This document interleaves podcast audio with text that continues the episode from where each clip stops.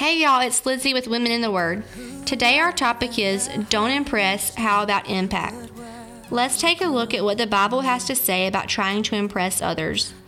Proverbs 29:25 says, "It is dangerous to be concerned with what others think of you, but if you trust the Lord, you are safe." This hits home for me. Are you constantly trying to impress others? How long has it been since you showed up and showed the world the real you? Have you stopped being yourself because you are scared of what others will think? Personally, I do not believe that we will stop caring what others think of us. If we look deep into our hearts, we all seek to impress others in some form or fashion.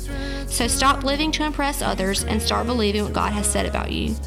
After all, caring what others think utterly will stop you in your tracks from seeking the will of God.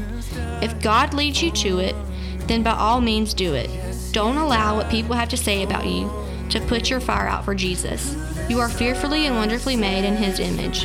Girls, what else do you need? I'm going to fervently pray for God to start using me and you to impact others. There are times the Holy Spirit condemns me more and I feel so terrible for trying to conform to the world. My God loves me unconditionally, and I know He loves you too. So I challenge you today, let's start worrying about what our Father, the one who created us, thinks, and not what others think. Let's take a stand and show the world what we believe.